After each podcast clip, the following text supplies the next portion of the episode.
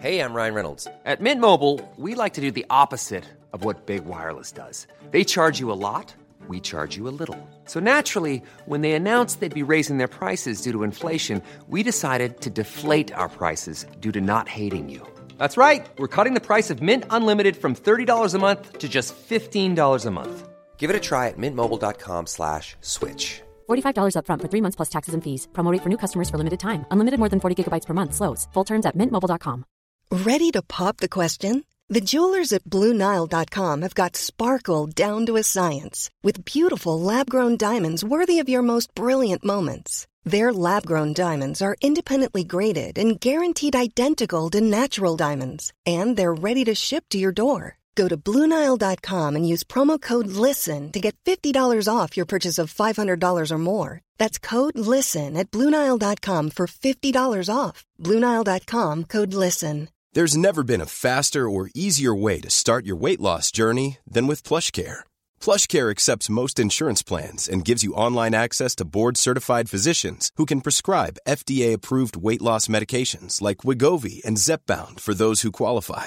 Take charge of your health and speak with a board-certified physician about a weight loss plan that's right for you. Get started today at plushcare.com slash weight loss. That's plushcare.com slash weight loss. plushcare.com slash weight loss.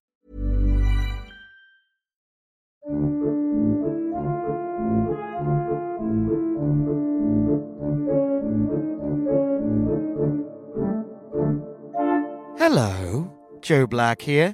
Um, we are back for Joe Black Meets uh, episode two, and I am joined by the glorious Mason Alexander Park. Um, I just want to start by by saying uh, thank you all for the uh, reception and the support on the Joe Lice episode, and that the fact that uh, this podcast um, happened. Um, it's been really, really lovely, and I didn't expect it. It was very much a passion project um, where I just sort of wanted to do it, and I didn't expect it to be received as well as it is. But of course, that's a lovely surprise, and I'm very, very pleased. So please do continue um, rating and, and, and subscribing, and please sharing the and sharing the word, spreading the word, all of that sort of stuff. Um, yeah, it's I'm, I'm overjoyed. So thank you all very much. Um, and as before. Uh, there is no sponsor at this point of this intro recording, so if you do want to support me, I'm on tour with my show Club Cataclysm across the UK and Ireland in October and November. Tickets available from my website, that's misterjoeblack.com. Um, that's M I S T E R, not just M R. And also at the time of recording this, the the Sandman was not released on Netflix, so there's not not any spoilers for it. But we do talk about the Sandman with Mason, who is of course playing the part of Desire of the Endless. Um, so yes, I should just hand us over to me and Mason now. This was so fun to record. Hope you love it. Okay, right. Here we go. Goodbye.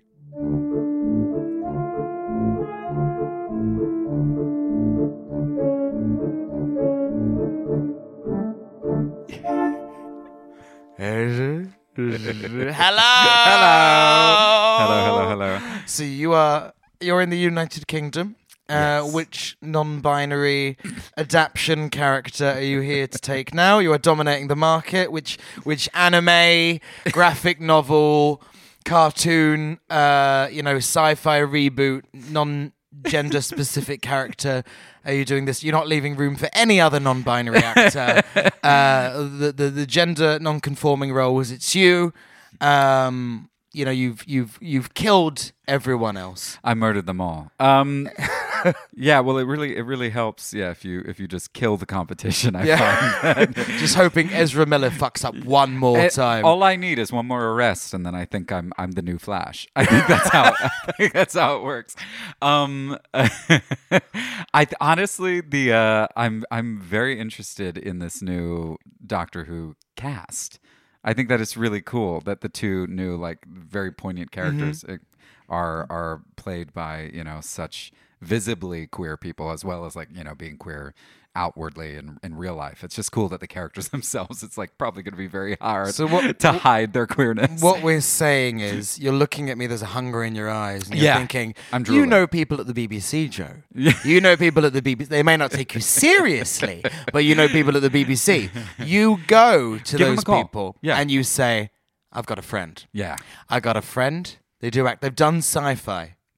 They're ready. Mhm. they're willing, and they're able. That's what you want to happen, isn't it? Quite. That's exactly. Uh, that's the only reason that I'm here right now.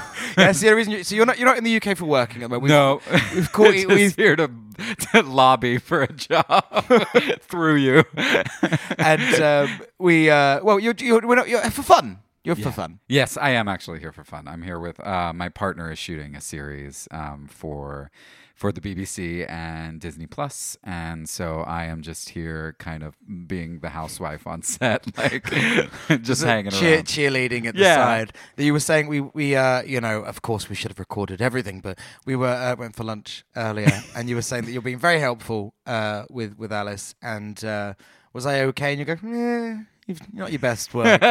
um, so you're, you're you're here as a, a grounding. Yes, you you gotta you gotta keep people grounded, you know, and and and a great technique is just to really shit on them.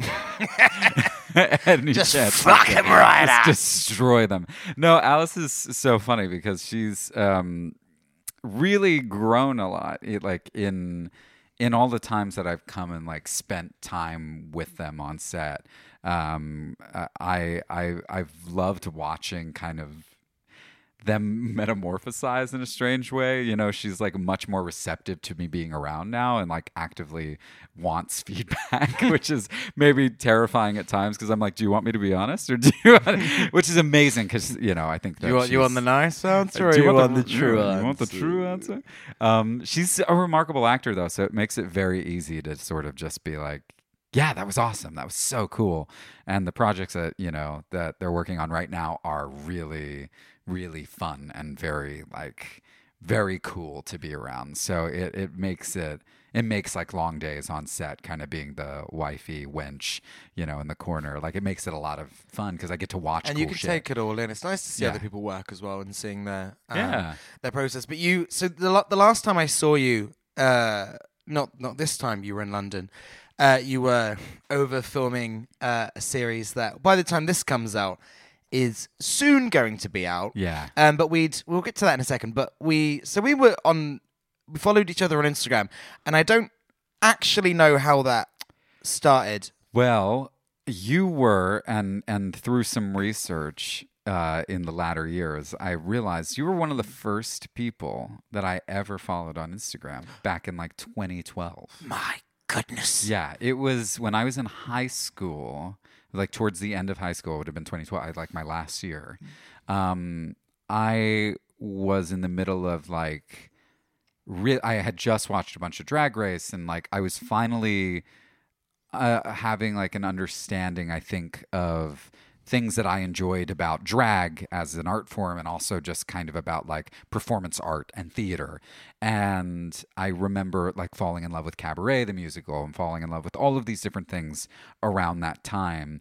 And kind of like wanting to do Rocky Horror and wanting to do all of these very specific kind of gender fucky, you know, musicals. Oh, we'll talk about how that turned out. Yeah. and and I somehow came across your Instagram around that time because I literally like if you go back uh, Instagram will show you chronologically who you followed and it's like friends from high school, friends from high school, maybe like 30 people, Joe Black.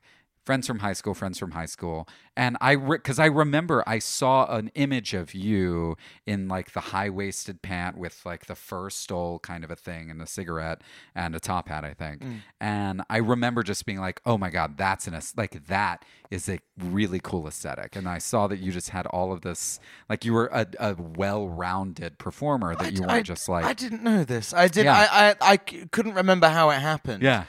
I remember for the both of us. Because then you know we, we had spoken a, a bit, and then you just sort of randomly messaged me. I think maybe maybe I replied to something, and you went, "Oh, by the way, I'm gonna be in London. yeah. Uh, let's let's do something." So we did. Yeah. And uh, I was like, oh, so why why are you here? And you were like, "Oh, I'm I'm, I'm overshooting uh, Netflix's adaptation of The Sandman." And I was like, right now I'm I'm familiar with that. Um, and you, what, what what what's the character? And you're like, oh, Desire. I was like, oh, that sounds gorgeous. Yeah, yeah. very, I'm very unfamiliar with the, the the source material, and I've since uh re- researched. I've I've uh, looked the the Audible. Um, other places are available. Um, no, it's only available on Audible actually. Yeah. Audible actually. Um, uh, researched it and uh, looked into it and that, and it is ever so exciting. Now I'm like, it's nice because I think you've given me. You gave me the excuse to like read into it, and now I'm very excited about it because there's like a friend of mine is in it, and then looking into it, I'm like, this is very me. I don't know why I never. It's because I never read graphic novels. That was Yeah. never my uh or comic books. That was never my thing.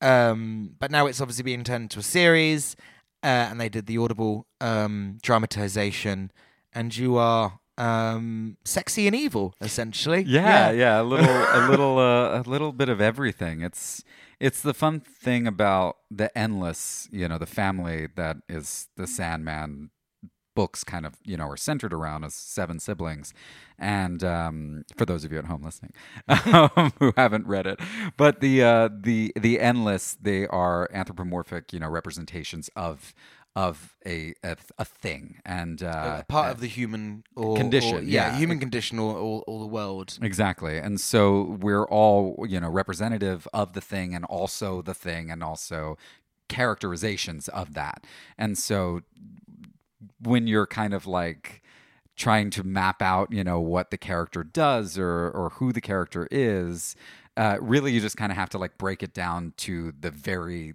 thing that you're discussing and so like desire is such a fickle like it can be anything it can yeah, be that's positive that's what I've learned is that Yeah. it's uh, learning like dream. It's not just the fact of just dreaming. It's that dreams create things and, Yeah. and it affects the real world.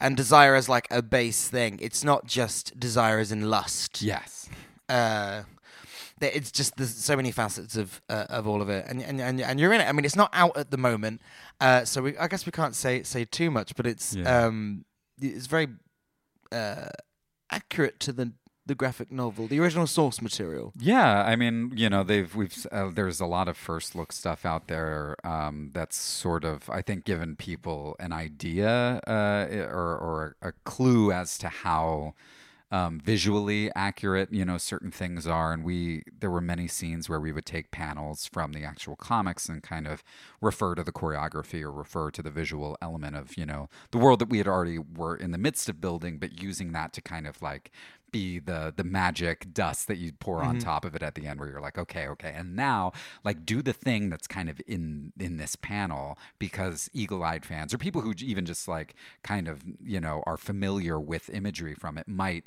it might evoke a memory of being like oh i remember when i first read it and i saw you know desire in the cat suit like laying on their back Well, and also- like we do that Well, it's it, it's. I mean, if, it's such a striking image. Is that also for people like me who are not familiar with Mm-hmm. it, that will maybe see this and then go back. Right. They'll that moment like they if it's you know it's such say it's such a striking thing and that was one of the images that was released was you lounging back Mm-hmm. uh, with with the cat ears and uh, lo- uh, like gorgeous um was that and then that image they'll then look back and go ah and it will they'll remember that from the show and then see it in the thing. And it's I again because I because I don't read a lot of graphic novels mm-hmm. or, or comic books, so I get excited enjoying a character in something, and then finding out where they're from. So as an example, like Agatha in WandaVision, like Yeah. I don't not comic books, they're not there.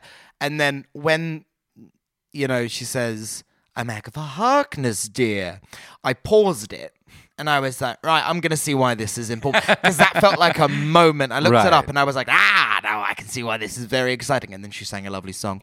Um, little but we'll, we'll, we'll come back to Sandman because there's a journey before that. You said, you know, you got into cabaret and, and Rocky Mm. Horror and all of those sort of roles. And again, you're not leaving room for anyone else to breathe because you are taking those roles, aren't you? You've been Frank-N-Furter, you've been Hedwig, you've been the MC in Cabaret, you've been an evil maid in uh, evil nanny in Mary Poppins. Yeah. um, that's not on your on your credit list necessarily. I, I don't, you know, that's not one of the first ones that pop up. Um, I don't know. Were you hiding that? No, that was how I, I was really I was so proud of that show. Um, it was how I got my equity card like back in the states. It was the first really like big professional you know musical that I had ever been a part of, and I um, I'm not really right for Mary Poppins. There's no like role that you would put this- me in. So nowadays you're like, I'm playing the, the manifestation of desire, but I used to be. Yeah, but I Mary used to be an 80 year old uh, nanny in Mary Poppins.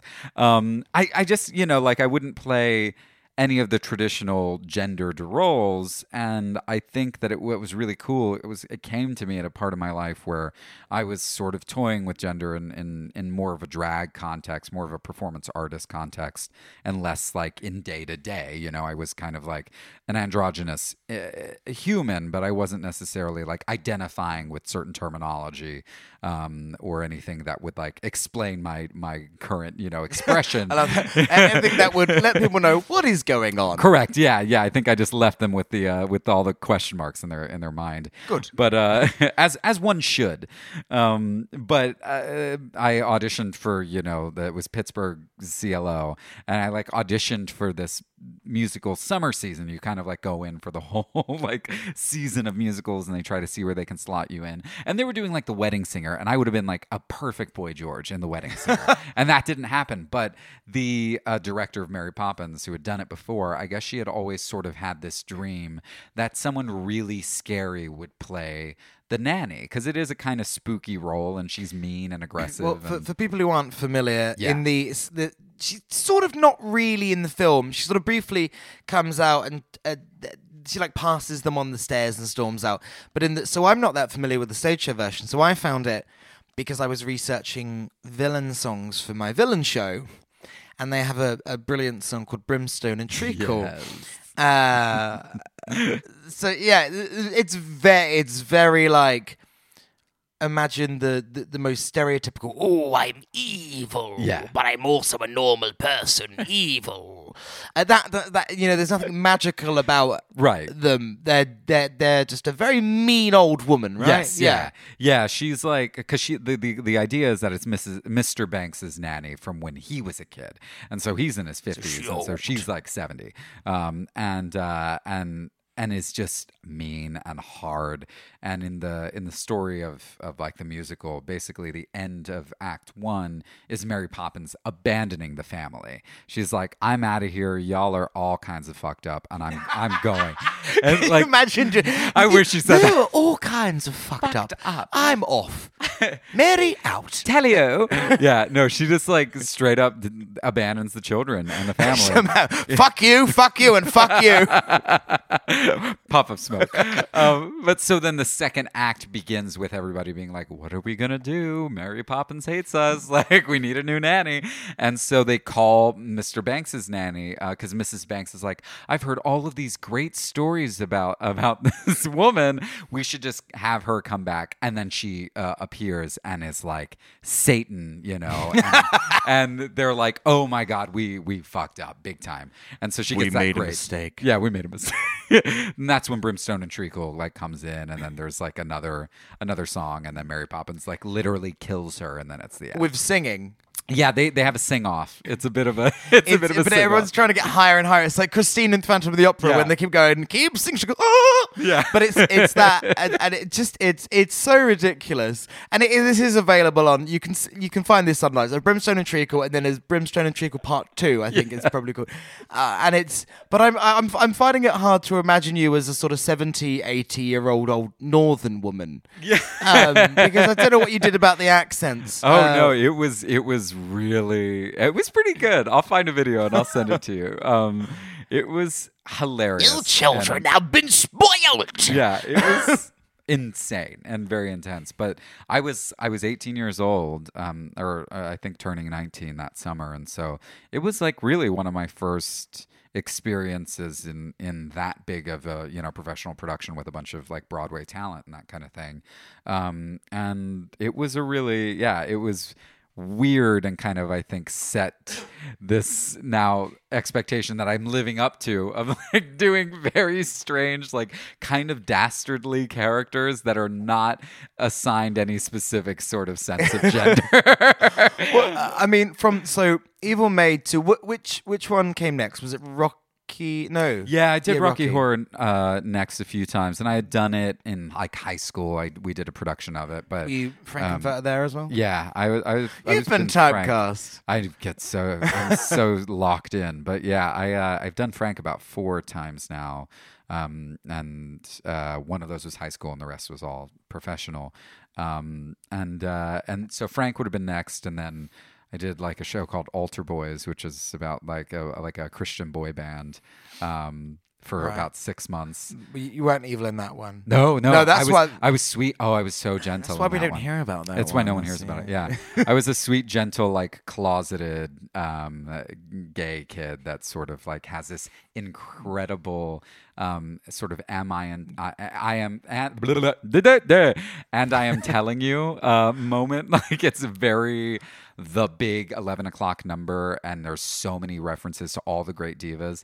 And the song is structured where like the character's finally going to tell the audience you think that they're finally going to come out and instead they just come out as a catholic and it's so stupid it's like all of this build up and and all the innuendos are like very gay you know and you're kind of like oh my god finally they're going to tell us they're going to tell us that mark has been gay all along and then he's like i'm a catholic Well, absolute sacrilege. it's so sacrilege The, uh, the Christian rock stuff, a total curveball here. But I forget that like Evanescence is often used as like Christian rock. Yeah.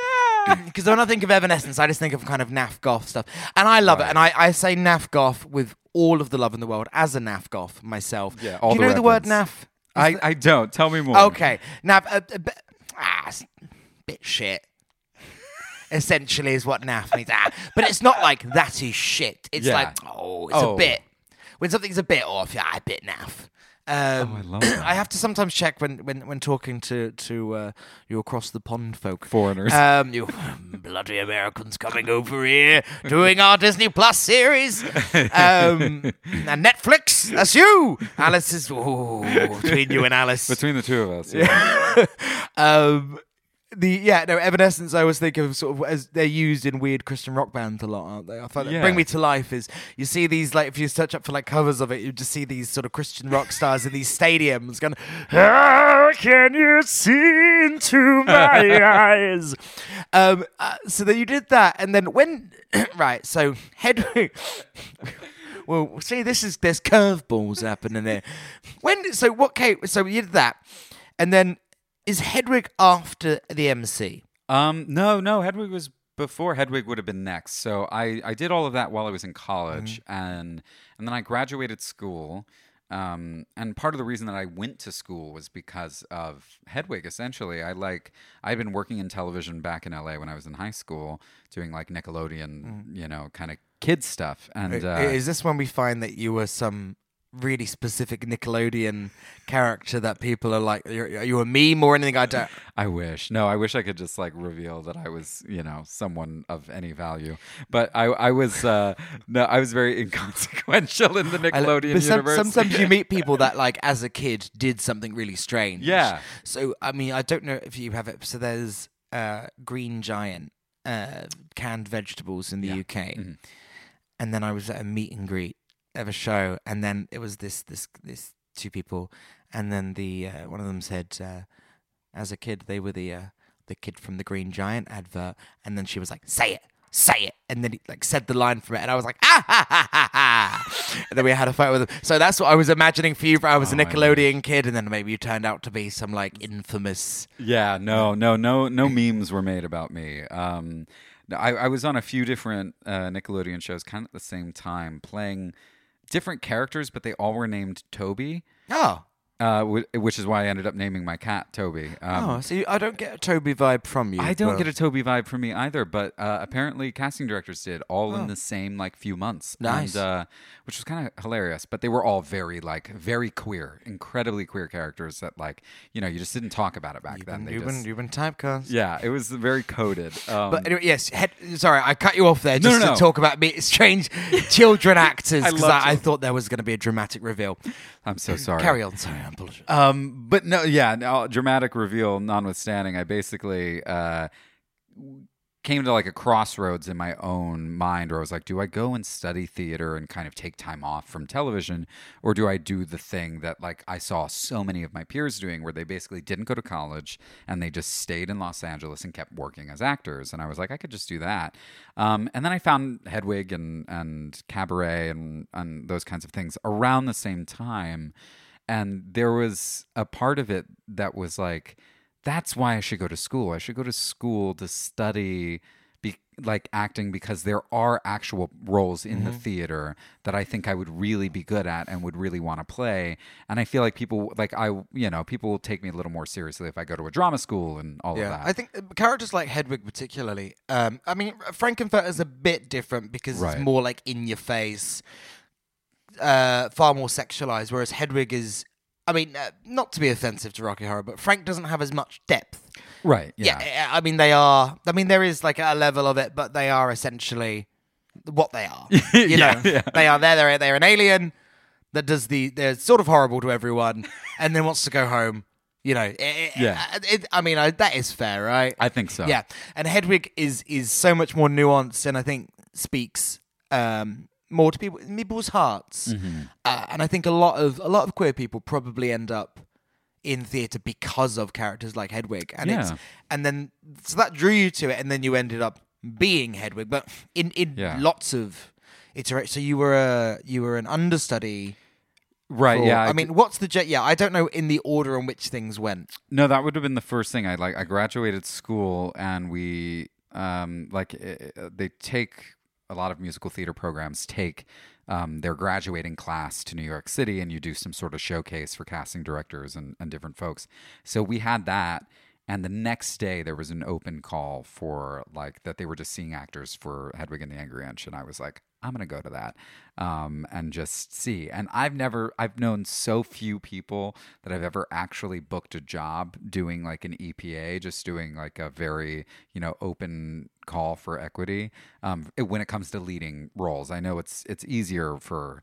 Um, or, or at least it's more common for people to sort of slip in that way if it's ensemble auditions or if it's for supporting characters. But I mean, it's a brutal industry, isn't it? yeah, it's it's, it's rough. It's Yeah. rough. It's hard out there. So, but I was like, I'm gonna go. I'm gonna go and see what happens. And uh, and there was like very few people there because it's. A, I think everyone probably had the same thought process. They were like, "There's no Neil Patrick Harris is doing this show. Like Darren Criss, everyone was a star. There's no way they're gonna take a pedestrian and like let, let us play Hedwig." Um, and so they gave me five minutes in the room to like just do what to audition. What did you whatever do? I want. I gave them the choice of singing a song from Taboo uh, by Boy, Boy George. George musical, yes. yeah, which I had done for you know um, for my senior showcase, or I could sing like a medley of songs from Hedwig that I had also put together. Which I mean, it really wasn't. It was like two songs that kind of like ran into each other. I think it was "Wicked Little Town" into Hedwig's Lament. Um, Oh, I love it. uh, oh, it's so good. Um, or I, it might have been flipped, but nonetheless, those are two great songs, and not the like showy, rocky, like insane rock and roll numbers. They're both like Th- th- both those are hard to do as well because Yeah. that's like pure sadness. yeah, it's pure emotion. Yeah. and I was like, Well, yeah, not sadness, emotion. Right. And and to me that felt like the stronger thing to lead with because I was super young. I wasn't famous by any means, but I knew that the thing that I had that I thought was special about, you know, my experience with the character was how deeply I connected with her emotional journey and with like their experience as an individual because I had very similar experiences as a visibly, you know, gender nonconforming person who didn't really feel like they fit in in you know any kind of category.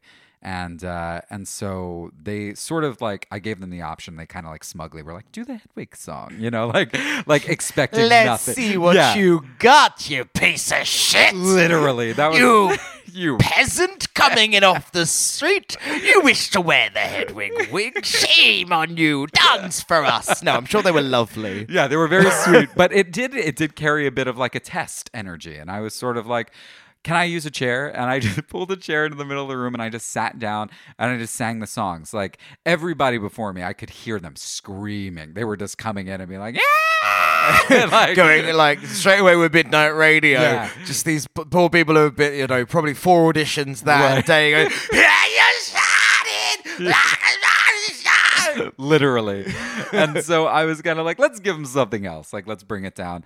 And afterwards, everybody was just like really quiet. And they were like, oh, um, well, that was. That was great. That was really lovely. Uh, we'll, we'll see you. Like, let's. Okay, bye. You know, it was a very uncomfortable ending for Our them. people will contact your people. and so I uh, I left and like I got a call literally an hour later from from my agent um and they were they were like Mason's you know amazing do you think that like we can uh, have them come in on Friday for you know for a callback and so they sent me all the material it was like 20 pages of material it was two huge monologues and then like two of the songs uh, uh, tear me down and Wicked Little Town, I think. And so, um, so I was like, sure, yeah, I can do that. And I stayed in New York for the week so that I could go. It was a few days later. Um, and I did the, I was the first one. It's like bright and early in the morning. And as I was leaving on my way out, there were like, like I showed up in jeans and like a ratty sweater at literally 9 a.m. And I did all the material and it was so much fun. I had a great time and they like hugged me and they were really unbelievably kind and I left and every person there were like three people waiting in full drag like ready to give a performance. But that see, this is is is both good and bad. Yeah. They can see them from then that they enjoy the role, Right. And it's but you you said that you t- in like a like a rip what j- sweater jumper. Sorry, translating. Oh, yes, the jumper, sorry. Um, I mean, I'm hoping this will be an international audience, so we'll say both sweater jumper, uh, looking kind of grungy, I guess. yeah, no, very grunge. Uh, and I, I, I you know, straight, just from you saying it straight away, I think that makes more sense Mm-hmm. because this is a real person, and that's what they want. They need someone who's a real person to do it. And I wouldn't the dressing up as a character thing. Who was it? I can never remember her name from Blade Runner, who played Rachel. oh, oh God, I can't remember. the and I had spoken about this on another podcast that I was a guest on, and her name escapes me. But the woman who played Rachel in Blade Runner auditioned for Catwoman in Batman Returns, and uh, I'm not sure she's well. I will uh, preface with that, um, and think she turned up as Catwoman. Amazing. Uh, um, but I think they maybe I can't see. I'm sure if, with a little bit of research I'll be able to find it. But I'm just as what I think happened is maybe they wouldn't really give her the time, so she turned up at the studio dressed as Catwoman and tried to like tackle Tim Burton to the floor. It was something that might not be the exact, but it was re- a ridiculous level of. And there's this bizarre. So I'm going off tangent now. There's this bizarre clip of her like tap dancing on a talk show um, and she does this like spoken word piece to the camera to Tim Burton and then cracks a whip. It's all very strange. I'm gonna again God. like some of this may not be correct, but I remember seeing like my mind may have like morphed this into something else. Um, but I mean, uh, talking to another guest earlier this week, I, I think I also sort of made up a TV series that I think happened. So some of it might be true, some of it might not. But it's okay. People enjoy these and think Yeah. Joe's lost their fucking mind. but anyway, yes, turn up to Catwoman doesn't actually work out. Is the point I'm getting to? You turned up in a like looking very grungy and Yeah. very real, and then there's all these people dressed as Hedwig outside. Um, in the I middle believe, of New York. I believe there was somebody there um, who's a well-known actor uh, who was painted by Fame for the audition. Oh, when when they were living in Miss Fame, when, uh, they were living in New York. yeah, So people paid someone to get them in drag, Correct. to go to this audition. yeah. Unless I, I, they might also be like very casual friends, and and and that could have been part of it too. But yeah, like quite literally, because I remember coming up on a picture of that person, t- uh, talking about the process and being like, I, I, you know, I. I like was really grateful to get a chance to audition for this part. It meant a lot to me. Blah blah blah blah blah. Um, this very sweet post, and I, I don't remember how I came across it, but I believe we have mutual friends, and and I they had tagged Miss Fame, and they were like, "Thank you for you know painting my face for this thing," and I was like, "That is amazing," and and all that did to me was make me go like, fuck. I showed up like literally i think i put a little bit of black like eyeshadow on for the most part but i i wanted to give them something very different because i i had this feeling the sneaking suspicion that like because it's such an iconic mm-hmm. role you know people really want to put everything that they have into it and i was like well i can put everything that i have into this emotionally and physically as an actor and as a mm-hmm. performer and hopefully that will be enough and they'll be able to see past my age and be able to you know kind of add the drag onto me later um, and realize that there is kind of this gender confused broken human being in front of them that isn't wearing all this glitz and glam and you know kind of just see the source material and it worked. it worked yeah they uh literally again they called on their lunch break and they were like um, Mason's our front runner. Like, we really, really would love to have them come to the workshops because for roles like this, occasionally they'll set it up in a way where you don't just do traditional callbacks. They'll like legitimately set up a situation where you are actually like doing material from the show in costume or or with you know some With sort other of- actors and- yeah.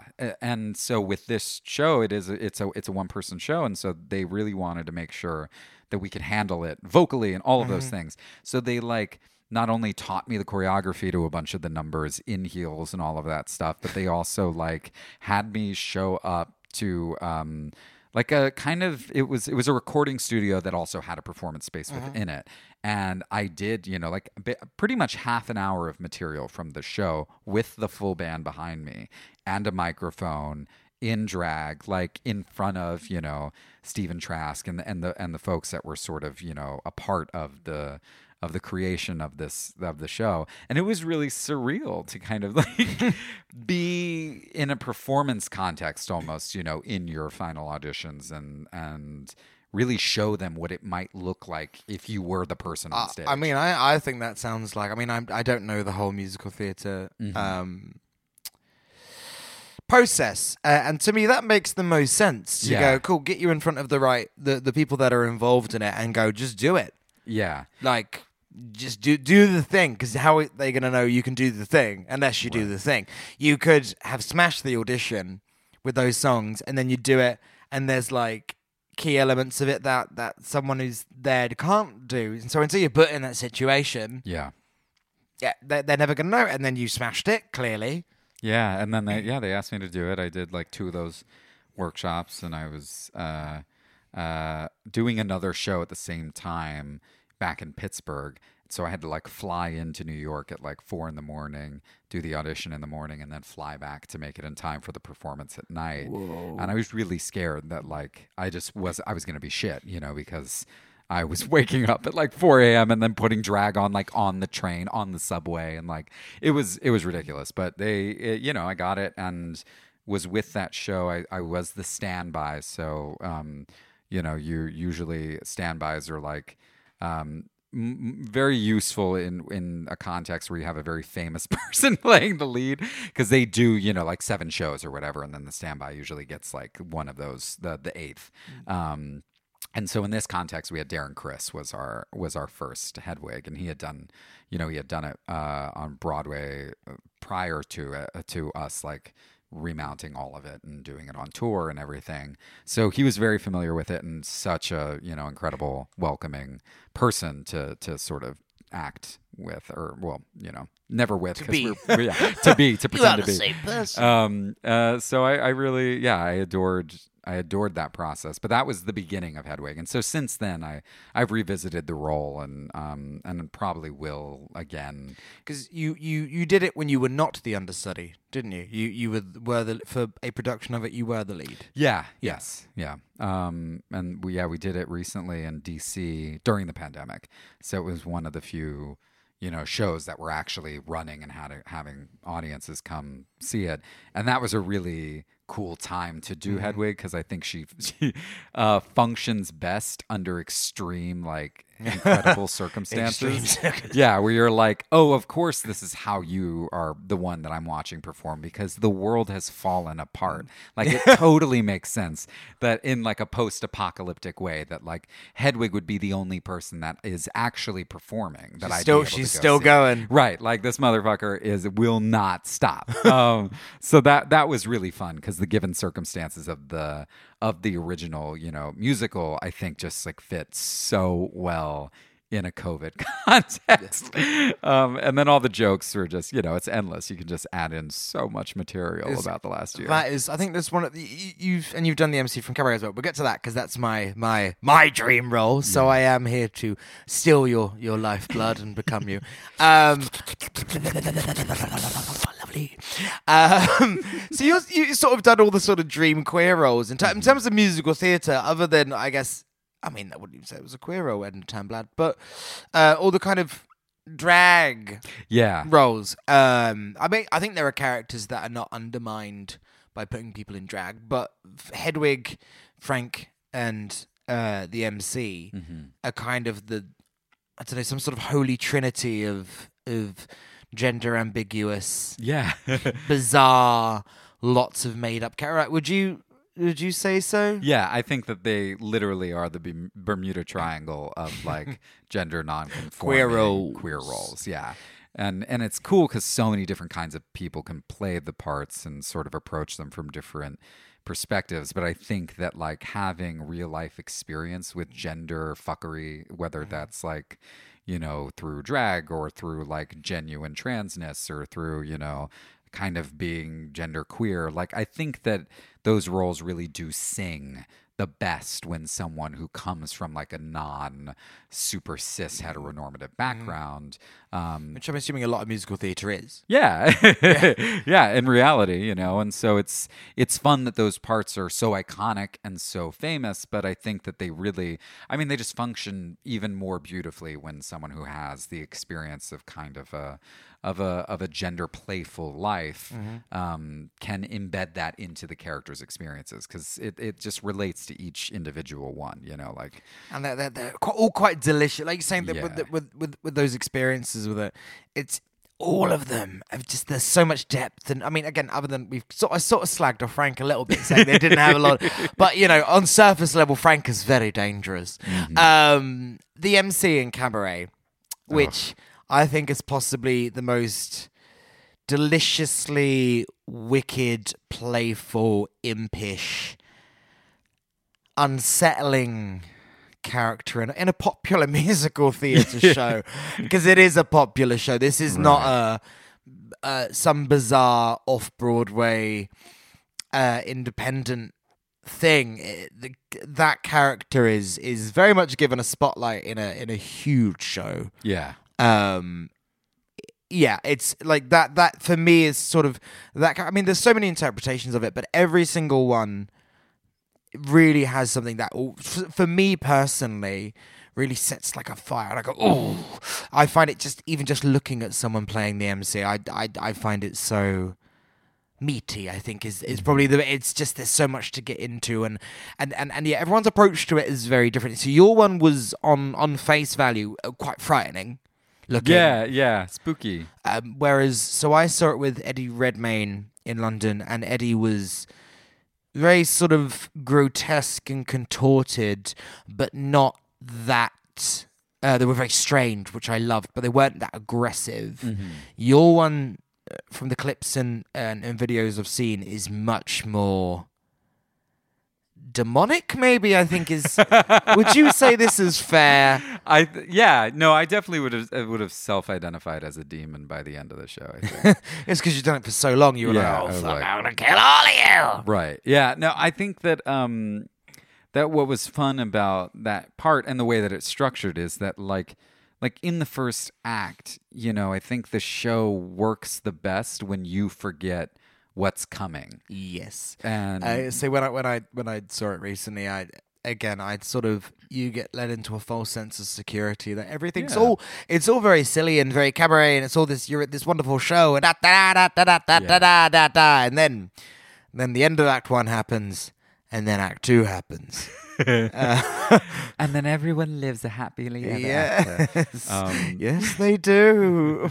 yeah, it's it, it it it makes the ending far more powerful and poignant. I think if the audience goes along on this ride where they're they're you, swept away in the magic of the world, just as the characters are. You know, just as Sally and and Cliff are kind of like sucked into the seedy, exciting, you know, kind of fun that is that Weimar time period. Like you you need to be swept up in it as an audience as well. So the MC kind of is the conduit of so much of that fun and so much of that trickery Mm-hmm. revolves around that character. I think being deeply charismatic and exciting Mm-hmm. and and juicy and sensual in the beginning and, then turning. They're a, they're a conductor. Yeah. it's like the, or a, a puppet master. I think Mm-hmm. actually is a, a pretty good um, explanation on, on that. In that, also with, that you were saying in it sort of swept up into the Weimar thing.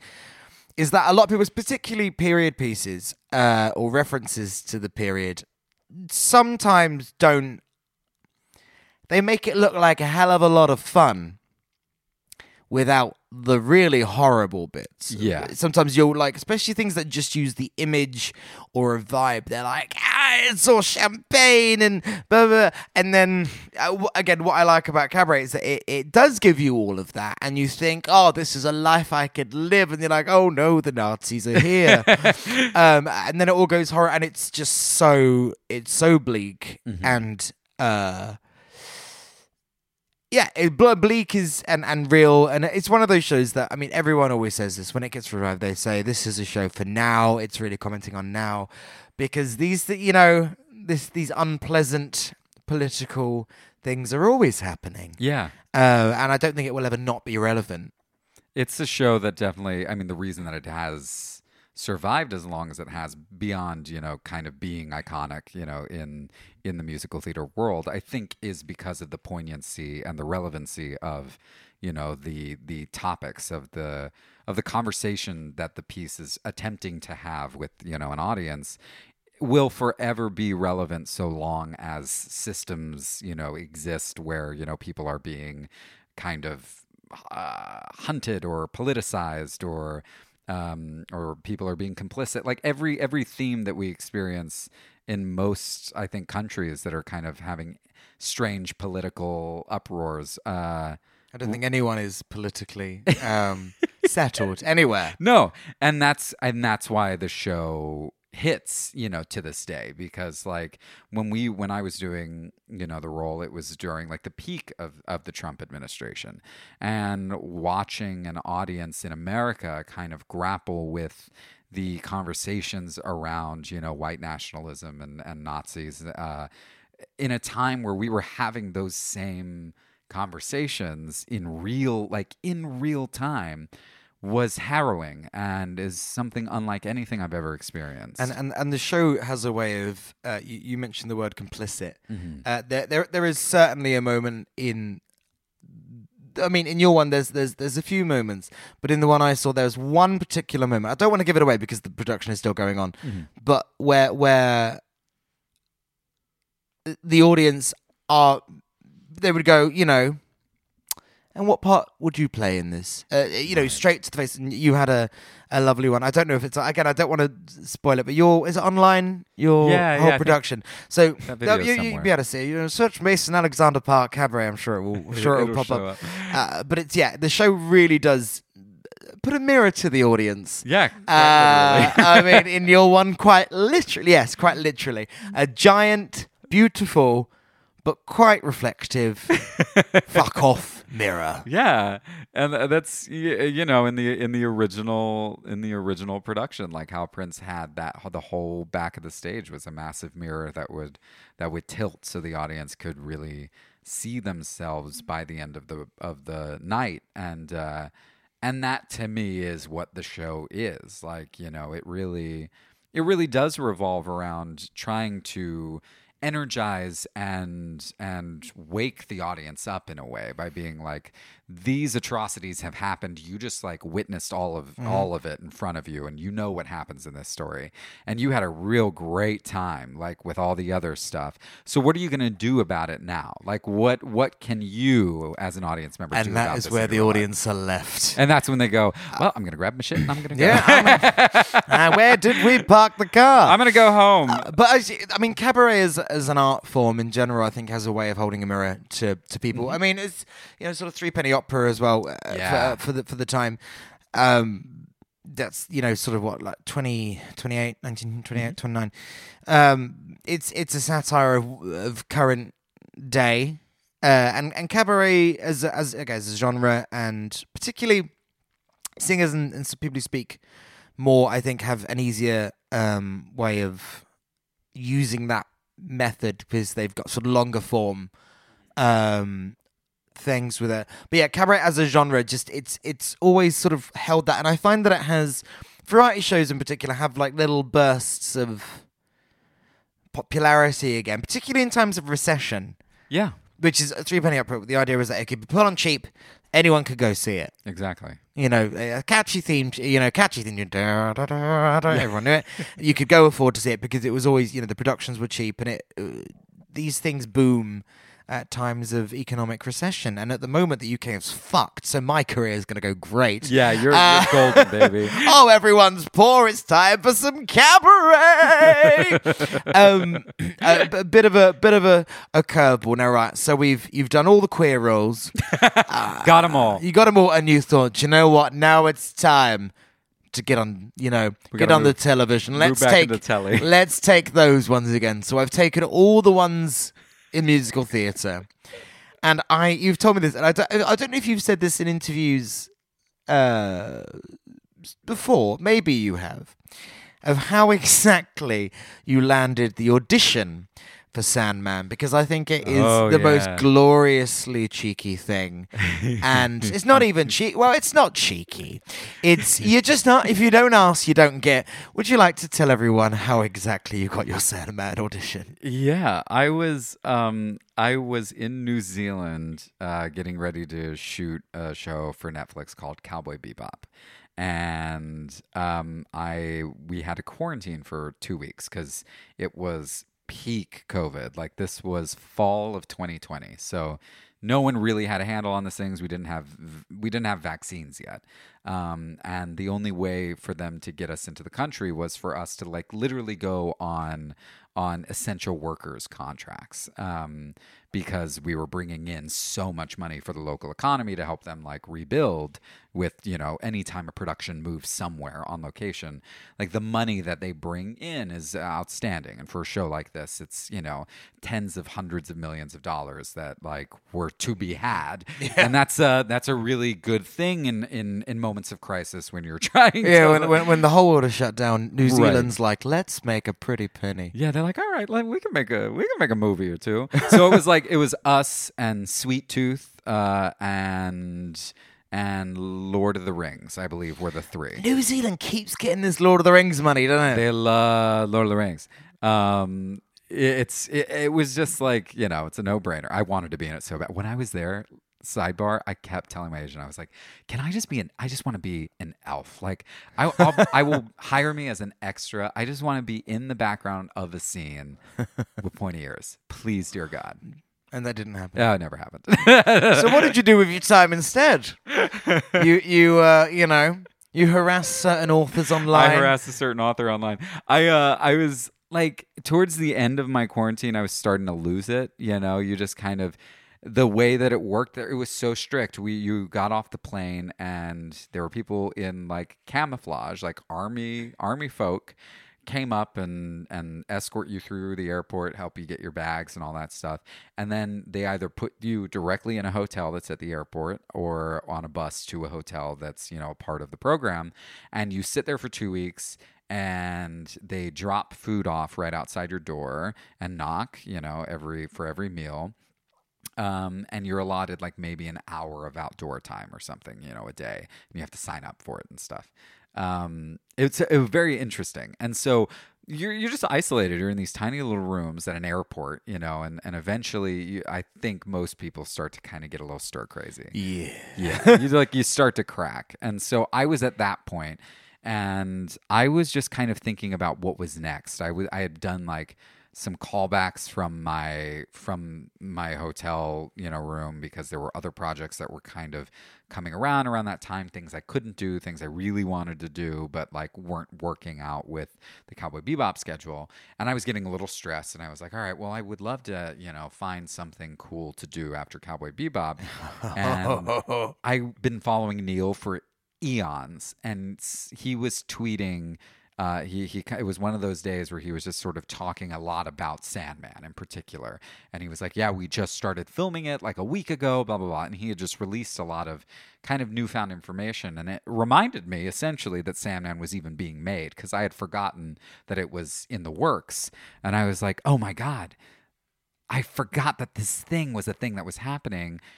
Usually they would have a cast, I'm sure, by now, but maybe because Desire doesn't really come in until later on in the first, you know, few uh, comics, that like they haven't found that actor yet because like they wouldn't be sh- starting in the middle, you know, on the shoot. Um, I'm just gonna tweet him and I'm gonna ask. And so at like four in the morning, you know, New Zealand time, I was like, "Hey Neil, so uh, hey Neil, hi Neil. Um, would you happen to know is Desire gonna make an appearance in season one? And if so, have you found that actor yet? Um, like you know, wink, wink. And and he replied within 15 minutes and was just kind of like, "Yeah, um, Desire is gonna be in season one because it goes all the way through a Doll's House, which is you know Desire's first like big storyline."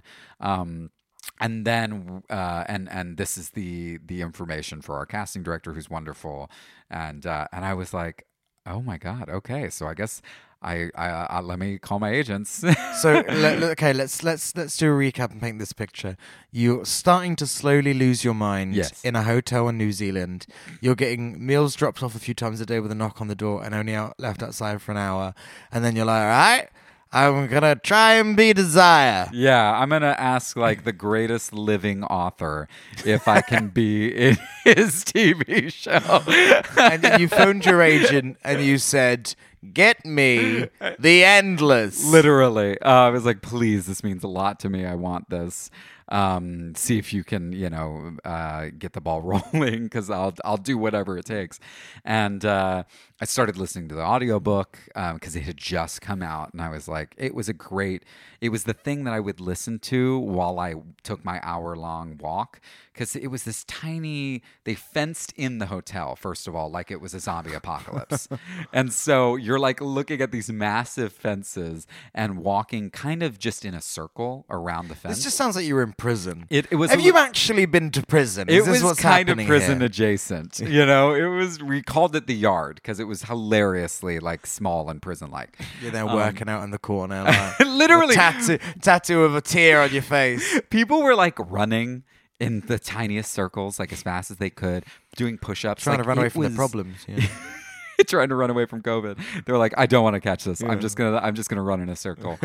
um, but it was funny because it was like you'd walk out the door and there was a handful of people like smoking in the corner, and then the rest of the people were just either like w- walking with like a book or something, trying to like make sure that their mm, I don't know bones didn't turn to mush in the time that they were inside because we couldn't like use the gym or anything, you know, and there was no room in the actual rooms to like I could barely do yoga in that room. Like I could put down a small yoga mat and do like sit-ups, but there was there's nothing. And so A bit. So yeah, that that hour was very important to everybody.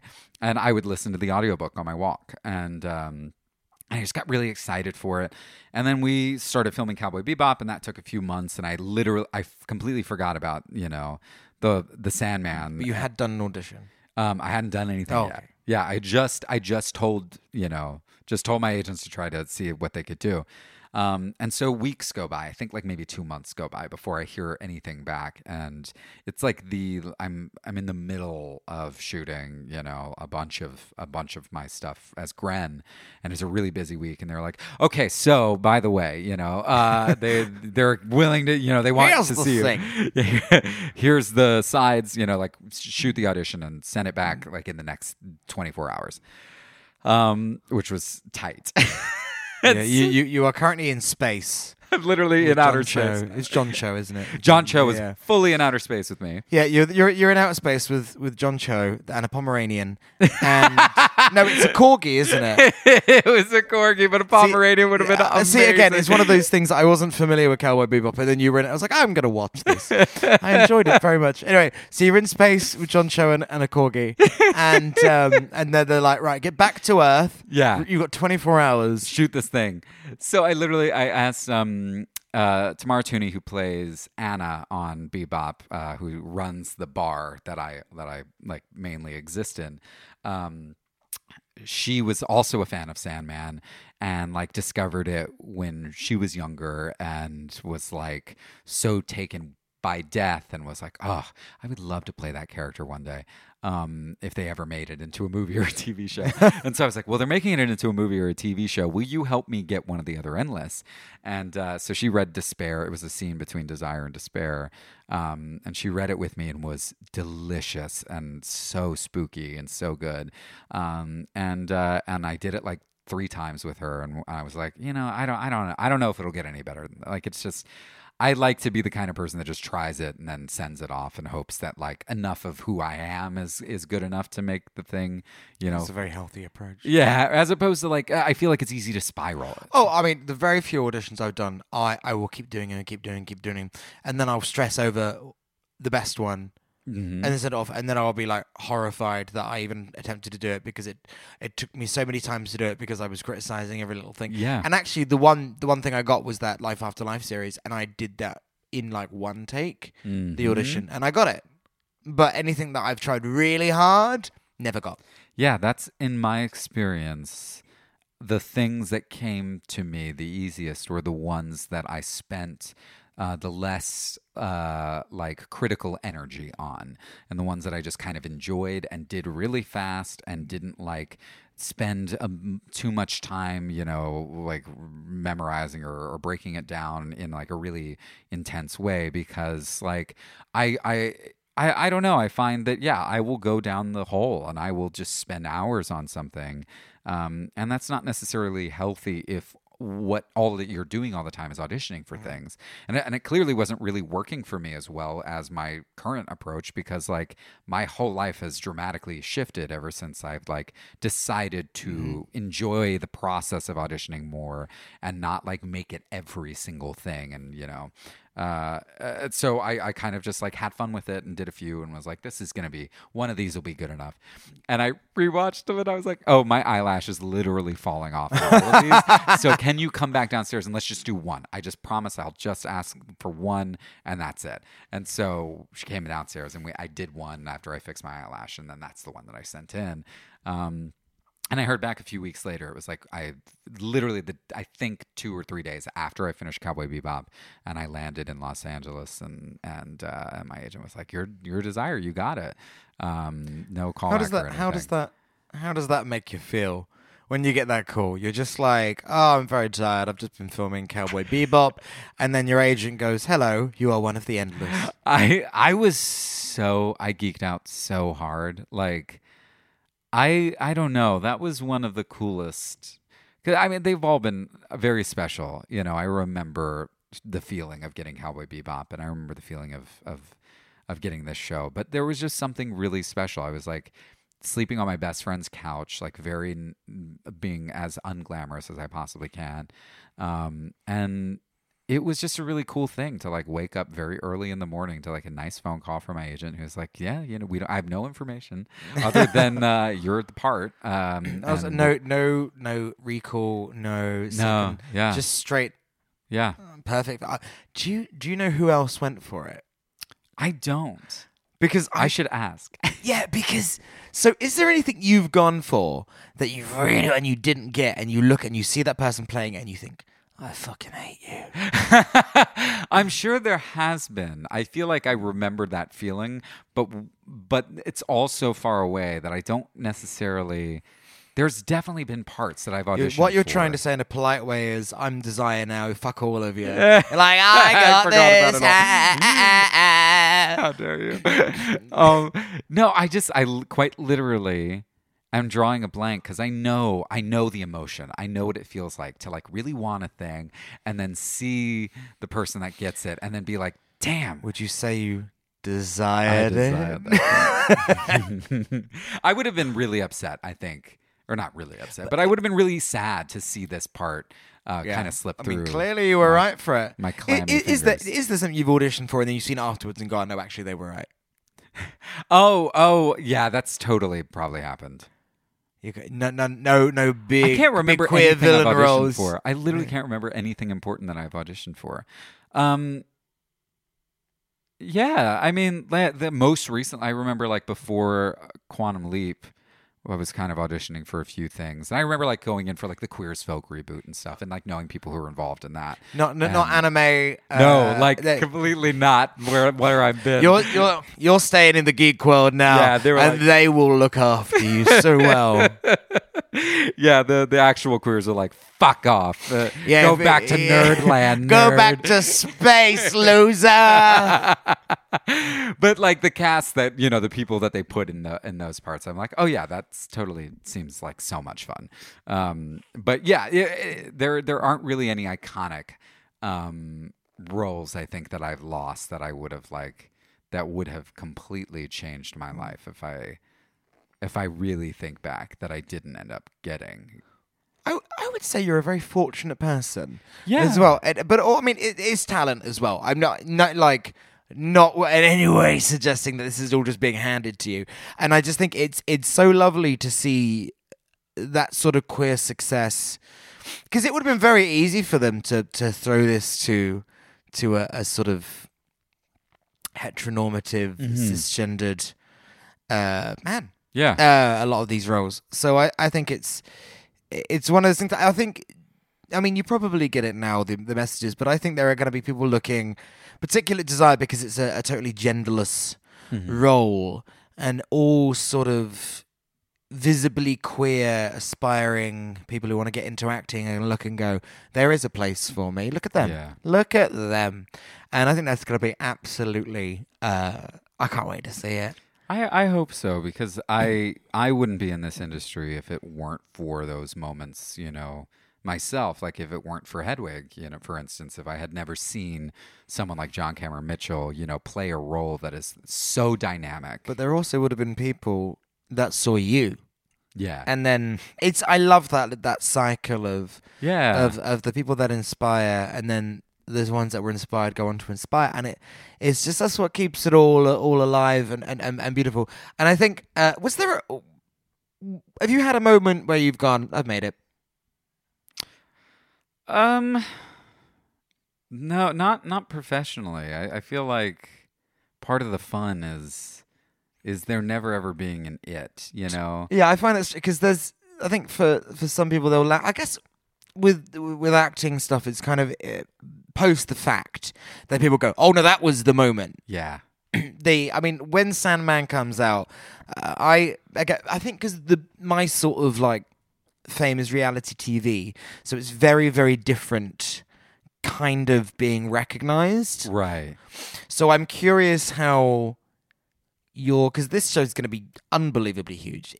We we know this, right? Um, I'm curious how li- your life is going to change on the kind of day to day because of it, and because you're playing such an integral character to it. I hope that I'll, I, I, I think that I'll be able to slip under the radar still a little bit because thankfully desire is so heightened and like beautiful. And in real life, I'm kind of like this scrummy little gremlin person with glasses. so I think that like the only identifying feature will be my hair because like normally I mean, you do have the day- same face. I do have the same You face. are the same person. the- I am the same person, but like Desire's made up and like in a beautiful like catsuit like costumes and that sort of thing, and like I feel like glasses change everything. You know, I put on these little. do. I'm like uh, uh, Superman. Look at fucking Superman.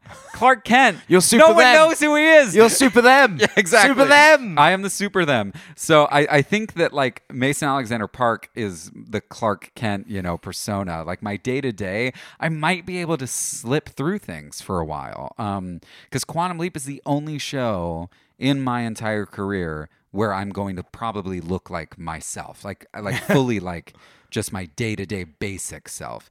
Because I do look like Desire at times, like when I want to and when I'm putting a little more effort in. But on average, like I don't want to put contacts in my, in my eyes if I don't have to.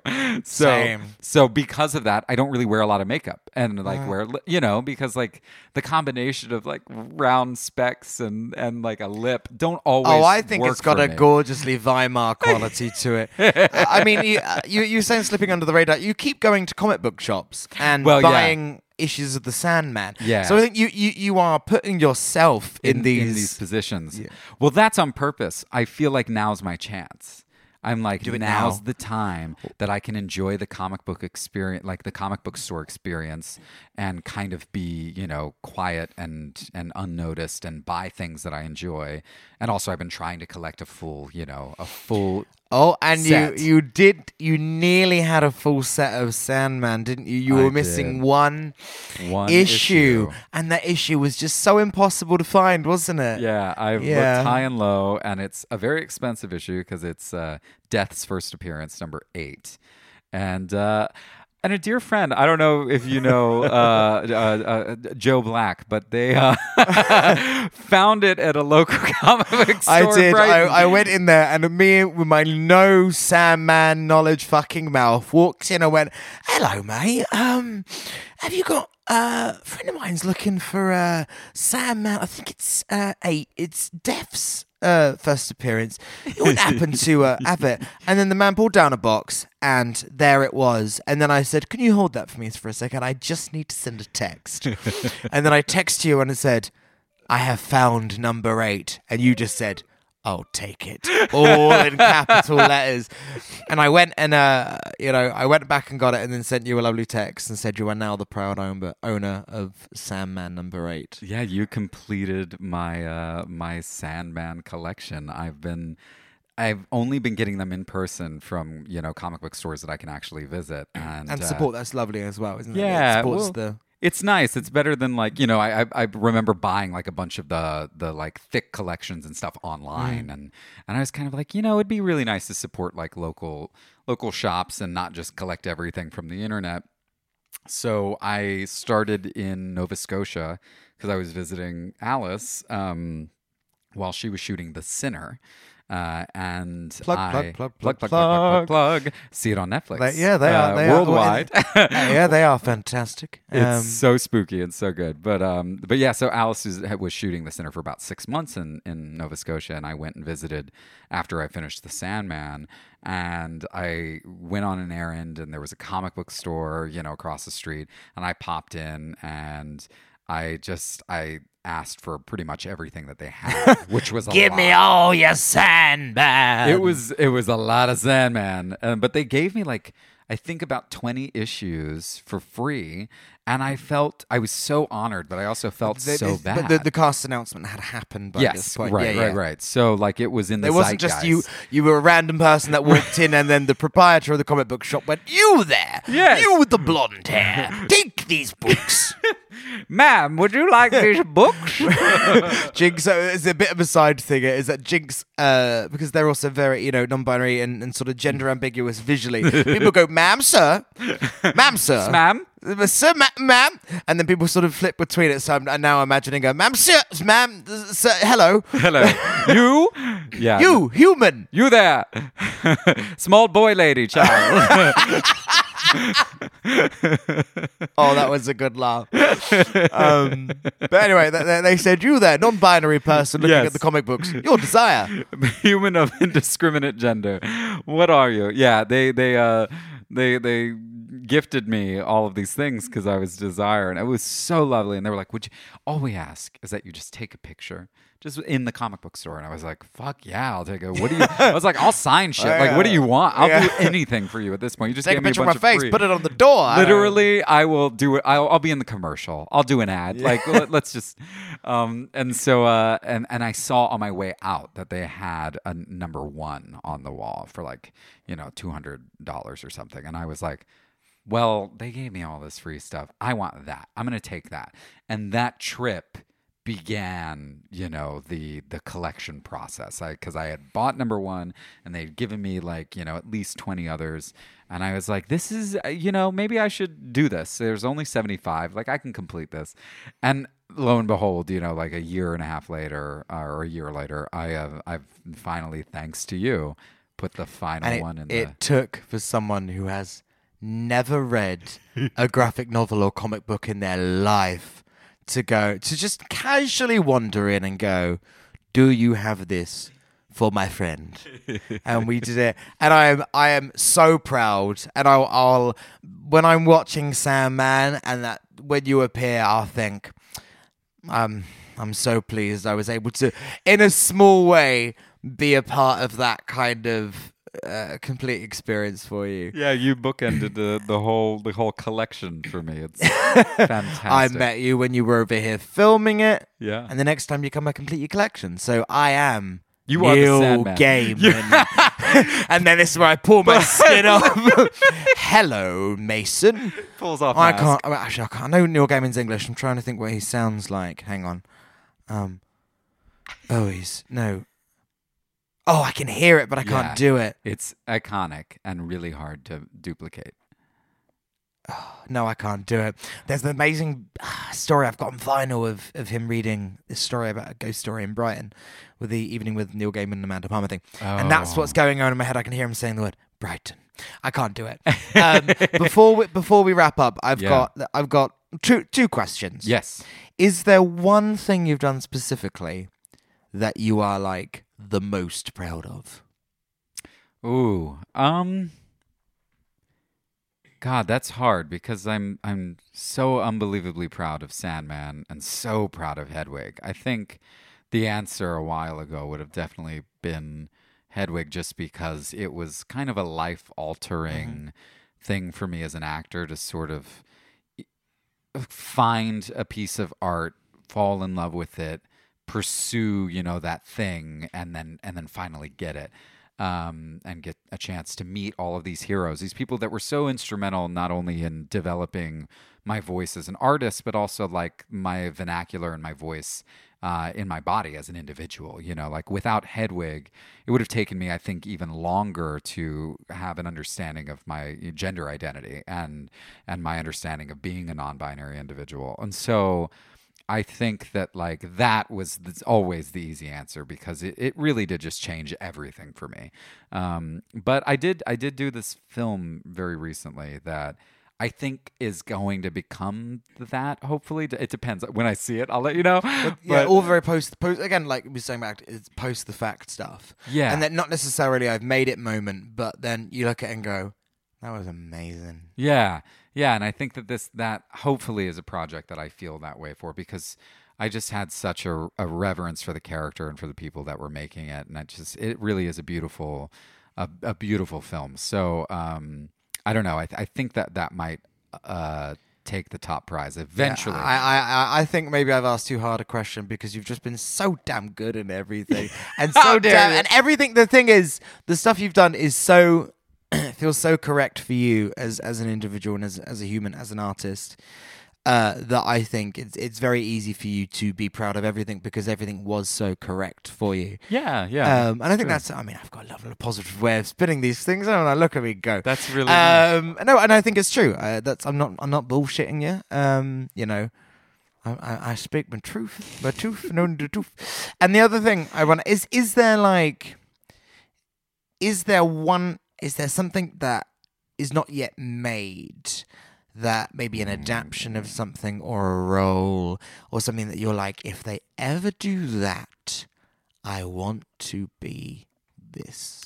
Yeah, there's a few. There's a handful of things, um, and in different mediums, I think too. Like Stage, yeah, screen. stage and screen. Um, and s- one of the biggest ones I think for me is I don't know if you know anything about Kiss of the Spider Woman, but Uh, I'm, I'm little, little bits. Yeah. Chita Rivera. yeah, Chita Rivera was the original Spider Woman. It's this. It's a remarkable. I mean, there's a musical, there's a play, there's a movie, and there's a book, and it, you know, it, it comes from a book. Uh, and in the story, especially if you go back to the source material, the lead character is um, a, a, a transgender individual. You know, they are a gender nonconforming individual who is in prison because of their identity. And it's a remarkable, remarkable uh, film and and stage show and i think it would make a really cool like independent film musical um, and so i'm kind of lobbying to see that get made at one point because i want to play that on, part so Netflix. bad Come on, Netflix. Netflix. mr netflix Mr. There's, there's, there's the uh, uh, official Oh, uh, yeah. head, Mr. Netflix. yes mr netflix yeah Mrs. Netflix, Mr. Netflix, MX, MX, Mix- Netflix, mix Netflix. mix Netflix, it's hard to say mix Netflix Junior, netflix Netflix. Netflix. and what would what would be the film film TV one, the the the, the screen one? Well, I think that would Oh, be the, yeah, that yeah, would yeah, be the actually, screen one. said, yeah. And then stage wise, I really I want to do Frank on Broadway really bad. I want to bring Rocky Horror back to Broadway. Oh, I for fun. again this, just for some shenanigans. This Sandman thing, I, I I've got a feeling in my bones spooky that you'll go you you're gonna be. You go, I'm also excited for like because I I follow a lot of geeks and things, and I've already seen friends talking about the Sandman trailer coming out. Mm-hmm. I can't wait to just watch everyone I know be horny for you. oh, th- I hope I hope they get real nasty. Oh, they're gonna be nasty, right? On that note, thank you so much. It has I been a adore you. pleasure to chat to you, um, and I'm glad I could catch you while you were here. Before um, you can't leave the house because everyone's baying to uh, have sexual relations with you.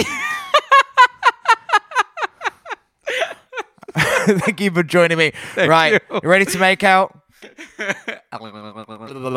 Thanks. Bye. Bye.